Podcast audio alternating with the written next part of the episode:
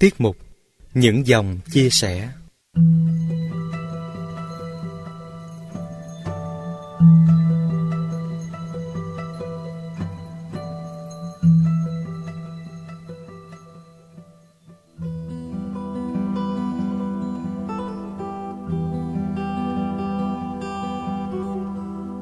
Một lần tình cờ, Tôi phát hiện một chiếc hộp sắt tây khóa kín để trên nóc tủ.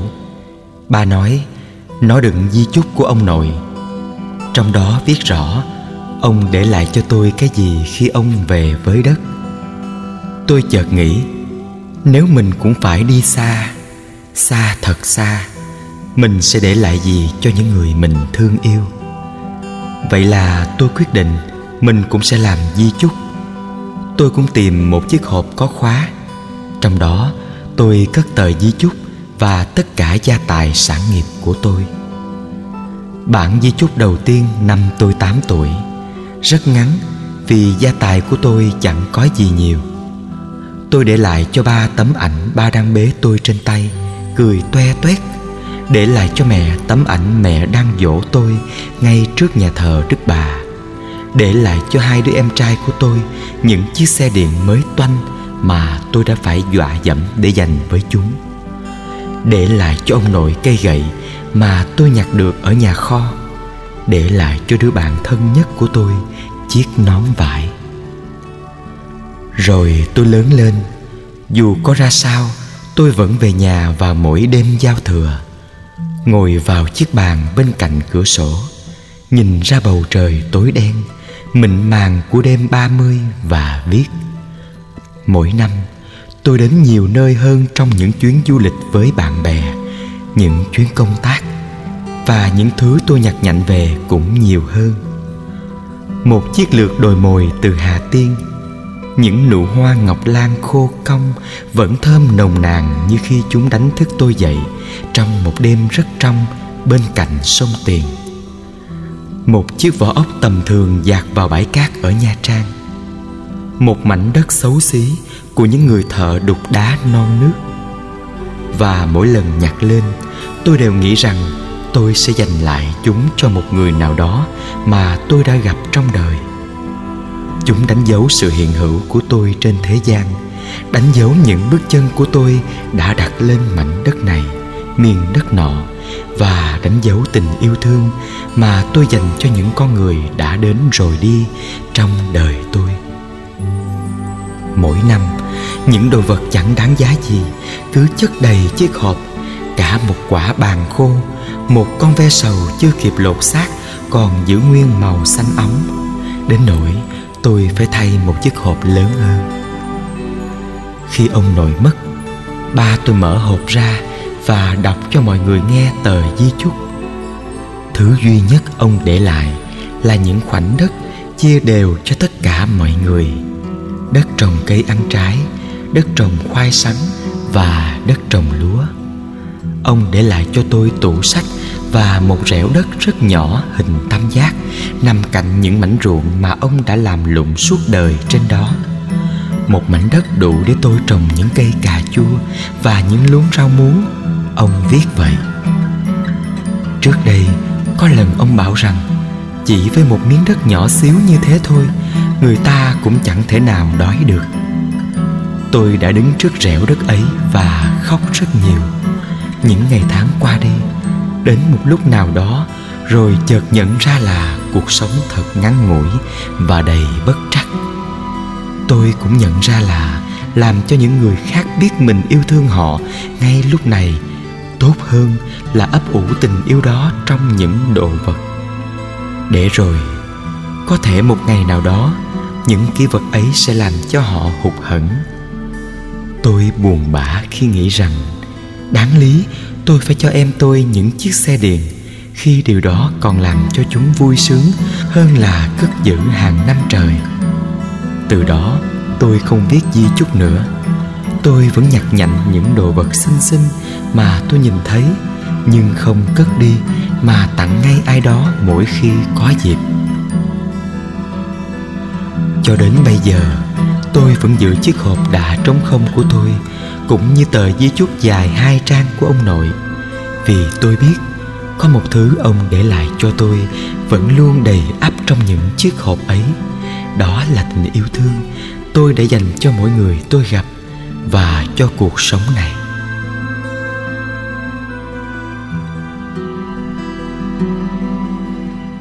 Mỗi tháng, người quản lý của nghĩa trang đều nhận được một số tiền từ bà mệnh phụ tật nguyền đang được điều trị tại một bệnh viện trong thành phố. Số tiền ấy dành để mua hoa đặt lên mộ người con trai của bà ta, một chàng trai trẻ đã chết trong một tai nạn giao thông hai năm về trước. Ngày nọ một chiếc xe ô tô đi vào nghĩa trang và dừng lại trước ngôi nhà phủ đầy dây trường xuân. Đó là nơi người quản lý nghĩa trang sử dụng làm văn phòng tiếp khách. Người tài xế bước xuống xe. Ở băng ghế sau, một phụ nữ lớn tuổi ngồi nhắm mắt bất động. Bà ta trông xanh xao như một xác chết.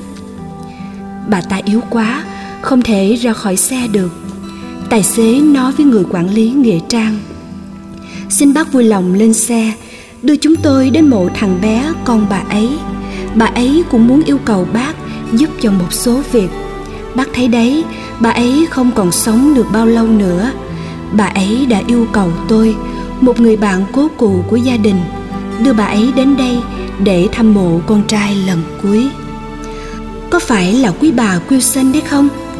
Người quản lý đưa mắt nhìn sang bà mệnh phụ ngồi trong xe ông tài xế gật đầu. Vâng tôi biết bà ấy, người quản lý gật gù. Hàng tháng, bà Wilson có gửi tiền cho tôi để đặt hoa cho ngôi mộ của con bà ta. Bác theo ông tài xế đến bên xe, bước vào hàng ghế sau, ngồi cạnh bà mệnh phụ hai người lặng lẽ chào nhau qua ánh mắt. Bà ta trông mong manh như cánh hoa tàn úa và xanh xao như một xác ướp người quản lý thầm nhận xét, trong con người của bà ta, tất cả đều đã buông xuôi và từ chối cuộc sống ngoại trừ đôi mắt. Đôi mắt sâu thẳm mang nặng một nỗi đau thầm lặng và u uất. Tôi là bà wilson, bà ta thì thầm. Hai năm qua, mỗi tháng. Vâng đúng vậy. Mỗi tháng tôi đều nhận được tiền của bà người quản lý nhẹ nhàng đỡ lời. Hôm nay tôi đến đây, bà wilson cố gắng nói tiếp. Bởi vì các bác sĩ trong bệnh viện nói rằng tôi chỉ sống được vài tuần nữa thôi. Trước khi tôi chết, tôi muốn được nhìn mộ con trai tôi lần cuối. Nhân tiện tôi muốn gặp ông để thu xếp việc gửi tiền đặt hoa cho mộ của con tôi sau này. Bà có vẻ kiệt sức vì phải nói nhiều chiếc xe chậm chậm rẽ vào một ngõ hẹp.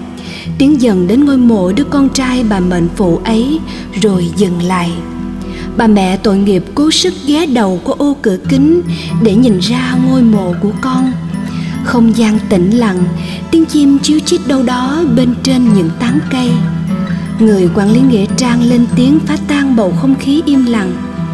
Thưa bà, tôi luôn lấy làm tiếc vì món tiền bà đã thường xuyên gửi đến để đặt hoa cho ngôi mộ.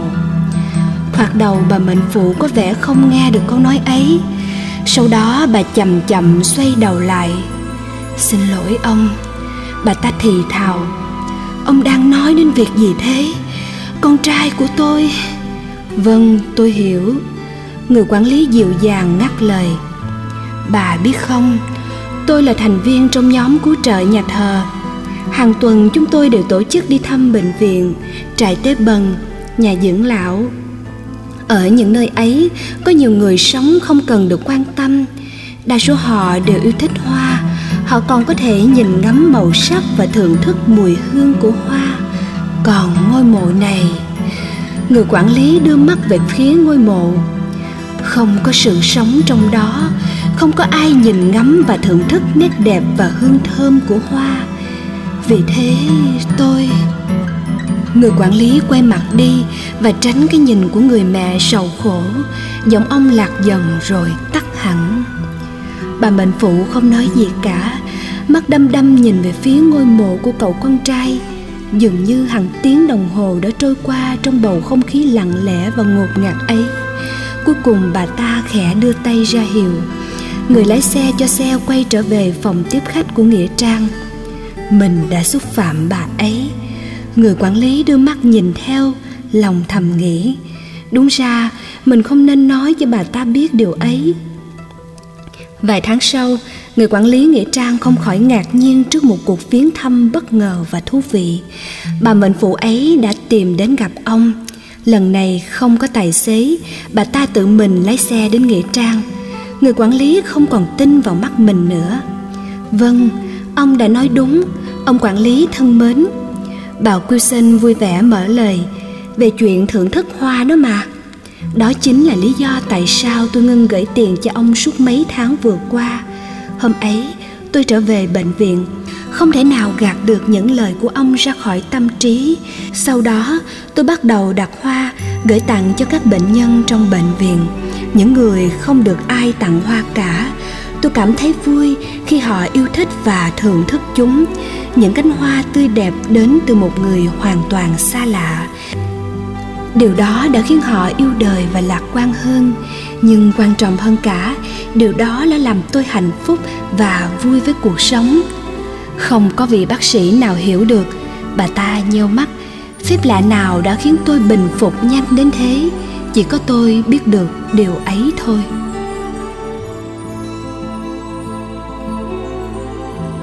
Một hôm, một sinh viên trẻ có dịp đi dạo với giáo sư của mình.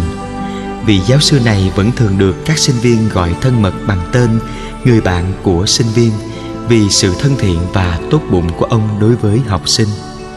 Trên đường đi, hai người bắt gặp một đôi giày cũ nằm giữa đường. Họ cho rằng đó là đôi giày của một nông dân nghèo làm việc ở một cánh đồng gần bên. Có lẽ ông ta đang chuẩn bị kết thúc ngày làm việc của mình anh sinh viên quay sang nói với vị giáo sư, chúng ta hãy thử treo chọc người nông dân xem sao. Em sẽ giấu giày của ông ta, rồi thầy và em cùng trốn vào sau những bụi cây kia để xem thái độ của ông ta ra sao khi không tìm thấy đôi giày. Vị giáo sư ngăn lại, này, anh bạn trẻ, chúng ta đừng bao giờ đem những người nghèo ra để trêu chọc mua vui cho bản thân. Nhưng em là một sinh viên khá giả em có thể tìm cho mình một niềm vui lớn hơn nhiều nhờ vào người nông dân này đấy. Em hãy đặt một đồng tiền vào mỗi chiếc giày của ông ta và chờ xem phản ứng của ông ta ra sao. Người sinh viên làm theo lời vị giáo sư chỉ dẫn. Sau đó, cả hai cùng trốn vào sau bụi cây gần đó. Chẳng mấy chốc, người nông dân đã làm xong việc và băng qua cánh đồng đến nơi đặt giày và áo khoác của mình. Người nông dân vừa mặc áo khoác, vừa xỏ chân vào một chiếc giày, thì cảm thấy có vật gì cứng cứng bên trong. Ông ta cúi xuống, xem đó là vật gì, và tìm thấy một đồng tiền. Sự kinh ngạc bàng hoàng hiện rõ trên gương mặt ông. Ông ta chăm chú nhìn đồng tiền, lật hai mặt đồng tiền qua lại và ngắm nhìn thật kỹ rồi ông nhìn khắp xung quanh, nhưng chẳng thấy ai. Lúc bấy giờ, ông bỏ đồng tiền vào túi và tiếp tục xỏ chân vào chiếc giày còn lại. Sự ngạc nhiên của ông dường như được nhân lên gấp bội khi ông tìm thấy đồng tiền thứ hai bên trong chiếc giày. Với cảm xúc tràn ngập trong lòng, người nông dân quỳ xuống, ngước mặt lên trời và đọc to lời cảm tạ chân thành của mình ông bày tỏ sự cảm tạ đối với bàn tay vô hình, nhưng hào phóng đã đem lại một món quà đúng lúc, cứu giúp gia đình ông khỏi cảnh túng quẫn. Người vợ bệnh tật không ai chăm sóc và đàn con đang thiếu ăn. Anh sinh viên lặng người đi vì xúc động vị giáo sư lên tiếng, bây giờ em có cảm thấy vui hơn lúc trước, nếu như em đem ông ta ra làm trò đùa không? Người thanh niên trả lời giáo sư đã dạy cho em một bài học mà em sẽ không bao giờ quên. Đến bây giờ, em mới hiểu được ý nghĩa thật sự của câu nói mà trước đây em không hiểu. Cho đi là hạnh phúc hơn nhận về. Đúng vậy Thưa quý vị và các bạn, hạnh phúc là cho đi hơn là nhận về. Chúng ta có thể mang đến cho đời những phép lạ bằng chính tấm lòng nhân ái của mình. Hãy sống hết mình và để lại di chúc cho đời là tình thương dành cho mọi người. Đó là thông điệp mà tiết mục những dòng chia sẻ muốn gửi đến quý vị và các bạn trong radio đàn ông số này. Ngọc Trinh xin cảm ơn bạn gấu con dễ thương, bạn Mỹ Thu ở quận 5 và bạn Lê Trực Tâm, du học sinh Trung Quốc đã sưu tầm góp vào chương trình những mẫu chuyện thật ý nghĩa, đáng để giới thiệu và cùng nhau chia sẻ.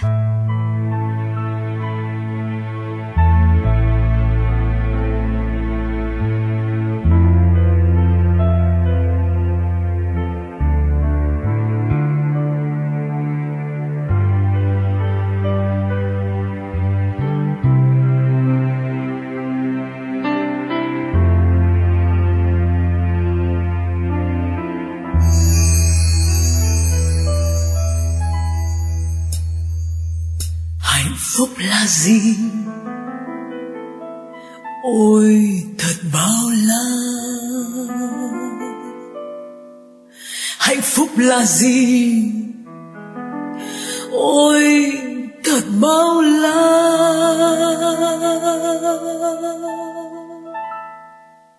Là nụ cười, là nước mắt thương đau là nụ hồng, là trái chim trên cao. Như trời sao tay người không với đường. Là đỉnh đồi là vách đá chơi vơi, là bờ vực nhìn thác nước tuôn rơi. Nhưng vì sao bàn chân luôn bước tới?